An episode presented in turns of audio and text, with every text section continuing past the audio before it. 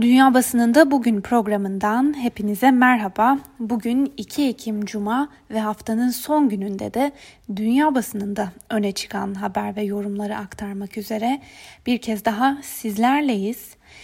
Bugün de bültenimize Amerikan basınıyla başlayalım. 74 yaşındaki ABD Başkanı Donald Trump kendisinin ve eşi Melania Trump'ın yeni tip koronavirüs testinin pozitif çıktığını duyurdu ve New York Times gazetesi haberi bugün şu sözlerle duyurdu.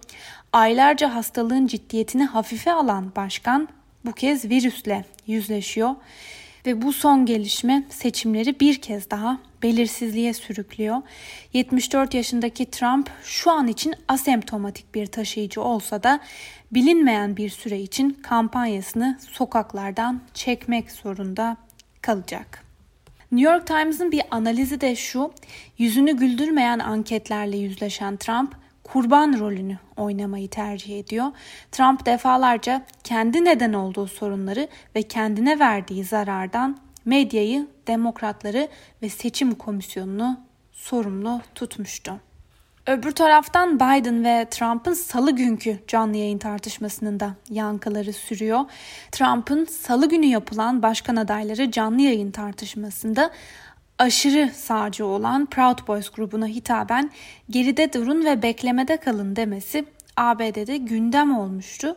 Trump beyaz ırkın üstünlüğüne inanan grupları kınamaktan da kaçınmıştı ve Voice of America'nın haberine göre Cumhuriyetçi Parti'nin en önde gelen isimlerinden biri olan McConnell yaptığı açıklamada Senato'daki tek siyah Cumhuriyetçi Tim Scott'ın sözlerine katıldığını söyledi.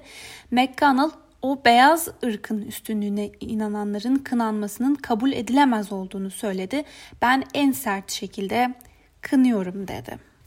Öbür taraftan partiler üstü bir kurum olan Başkanlık Tartışmaları Komisyonu 15 Ekim'de Miami'de yapılacak ikinci tartışmada düzeni daha fazla sağlayabilmek için formatta bazı teknik değişiklikler yapmayı değerlendirdiğini açıklamıştı.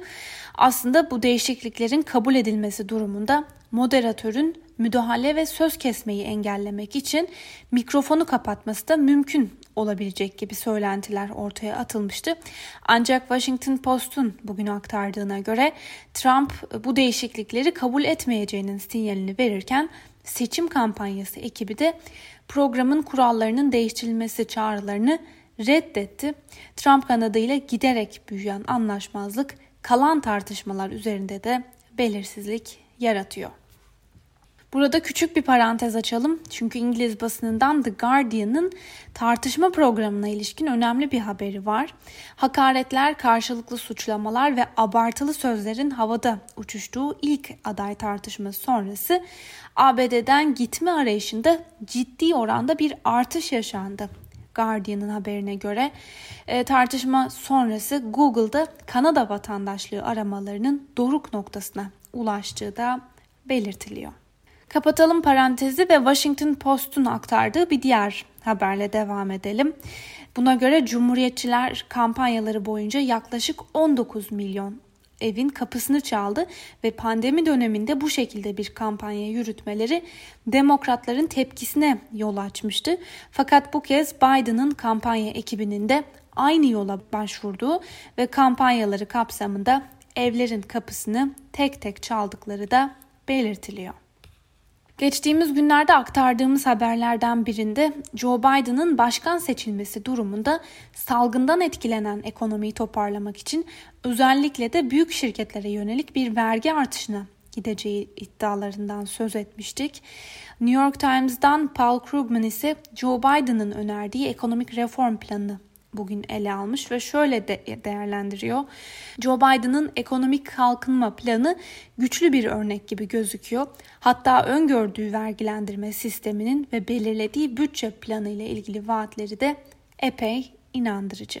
Ve Amerikan basınından aktaracağımız son habere göre de ABD Temsilciler Meclisi demokratların hazırladığı 2.2 trilyon dolarlık Covid-19 ekonomik teşvik paketini onayladı. Ancak Voice of America'nın aktardığına göre teşvik paketinin Cumhuriyetçilerin çoğunlukta olduğu Senato'dan geçemeyeceği öngörülüyor. Peki İngiliz basınında neler konuşuluyor, neler tartışılıyor? The Guardian'ın manşetinde bugün ikiye katlandığı belirtilen vaka sayıları karşısında yerel düzeyde alınan önlemlerin hala sorgulandığı belirtiliyor ve gazete önemli bir noktaya dikkat çekmiş bugün. Guardian tarafından yapılan bir analize göre uzun dönem yerel kısıtlamaların uygulandığı 16 şehirden 11'inde vakalar son günlerde iki katına çıktı. Bu da alınan önlemlerde ve kısıtlamalarda ucuza kaçıldığına ve pek de iyi uygulanmadığına dair endişeleri de beraberinde getirdi. Öbür taraftan artan vakalar karşısında önlemleri arttıran hükümetin özellikle de muhafazakar milletvekilleri tarafından sertçe eleştirildiğini ve içeride bir huzursuzluğun olduğunu da biliyoruz. Buna karşılık ülkede uygulanmaya başlanan kısıtlamaların kaldırılmasını isteyen milletvekillerine seslenen İngiltere Sağlık Bakanı Matt Hancock, yüz binlerce ölümün kimsenin ödemesi gereken bir bedel olmadığını düşünüyorum diyerek uyardı. İngiliz basınında karşımıza çıkan haberlerde mültecileri uzak Atlantik adalarına gönderme fikrinden lojistik ve mali zorluklar nedeniyle vazgeçen İngiltere'nin ülkeye sığınmak isteyen kişileri kıyı açıklarında demirleyen kullanılmayan feribotlarda tutmayı değerlendirdiği belirtiliyor. Ve Times gazetesinin haberinde Başbakan Boris Johnson'ın mültecileri İngiltere'ye gelmekten caydıracak öneriler üzerinde çalıştığı aktarılıyor. Bu çerçevede gündeme gelen önerilerden biri eski feribotların satın alınarak iltica işlem merkezlerine dönüştürmek ve başvuruları sonuçlanana kadar mültecileri buralarda tutmak oldu. Ve The Times bugün İçişleri Bakanı Priti Patel ve Dışişleri Bakanlığı arasında bu konuda yaşanan krizi manşetine taşımış. Patel e, karara itiraz ederken kendisini itibarsızlaştırmak için tuhaf ve uygulanamaz sığınma politikalarının gündeme getirildiğini söylüyor. Ve BBC de bugün Times'ta aktarılan bir yazıyı gündemine taşımış. Times gazetesi Dağlık Karabağ bölgesindeki çatışmalara ele aldığı haberinde giderek yoğunlaşan çatışmalar karşısında Ermenistan'ın Türkiye'nin desteklediği Azerbaycan'a karşı Rusya'nın müdahale etmesini isteme ihtimalinin gündeme geldiğini söylüyor. Haberde pazar gününden bu yana Ermeni ve Azeri güçler arasında yaşanan şiddetli çatışmalarda aralarında sivillerin de bulunduğu onlarca kişinin öldüğü de belirtiliyor. Dağlık Karabağ sorununun geçmişini kısaca özetleyen Times, uluslararası alanda Azerbaycan toprağı olarak kabul edilen bölgenin 1994'teki savaştan bu yana da Ermenilerin denetiminde olduğunu hatırlatıyor. Independent'tan Paul Robinson ise bugünkü yazısında bu konuda şu ifadeleri kullanıyor. Son yıllarda Türkiye ve Rusya ne zaman çatırsa Rus hükümeti ortamı hızlıca sakinleştirmeye çalıştı. Rusya şu anda beklendiği üzere Dağlık Karabağ'daki duruma ilişkinde aynı yaklaşımı benimsiyor.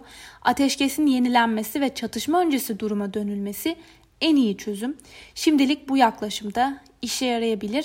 Gerçi uzun vadede ekonomik ve demografik değerlendirmeler Kuzey Kafkasya'da gücün muhtemelen Azerbaycan lehine değişmeye devam edeceği anlamına geliyor. Bu durumda Rusya'nın Türkiye'ye yönelik denge politikası zora girebilir. Bültenimize Alman basınında aktarılan bir haberle devam edelim. Deutsche Welle'nin aktardığına göre özellikle son dönemde Almanya'daki polis teşkilatlarında aşırı sağ vakaların sıklıkla ortaya çıkması ile eleştirilerin odağında olan İçişleri Bakanı Seehofer kendini ve hükümetini savundu. Seehofer bugüne dek hiçbir hükümetin aşırı sağ ile mücadelede şu anki hükümet kadar dirayet göstermediğini ve bu mücadele bağlamında hazırlanan önlemler paketi sertliğinde bir paketi yürürlüğe sokmadığını ifade etti. Fransa'ya ilişkin bir haberle devam edelim. Fransa'da hükümet 24 Eylül'de Paris ve birçok şehri gelişmiş alarm bölgesi olarak sınıflandırmıştı. Fransa Sağlık Bakanı Olivier Veran dün yaptığı açıklamada başkent Paris'te yeni tip koronavirüs vakalarındaki hızlı artışa dikkat çekerek 5 Ekim'den itibaren maksimum alarm seviyesine geçilebileceğini ve yoğun bakım doluluk yüzdesi olan %3 eşiğinin de aşıldığını söyledi. Öte yandan AB Liderler Zirvesi dün başladı ve bugün de devam edecek demiştik dünkü bültenimizde. Ve Euronews'un AB Liderler Zirvesi'nden Türkiye'ye yaptırım tehdidi başlığıyla aktardığı bir habere göre zirveden yapılan açıklamada Türkiye Doğu Akdeniz'de sondaj faaliyetleri konusunda uyarıldı. Açıklamada Doğu Akdeniz'deki faaliyetlerinde ısrar ederse Ankara'nın derhal yaptırımlarla karşılaşacağı da belirtildi. Bu arada Avrupa Birliği Kıbrıs'ın vetosu nedeniyle Belaruslu liderlere uygulama kararı aldığı yaptırımları uygulamaya sokamıyordu.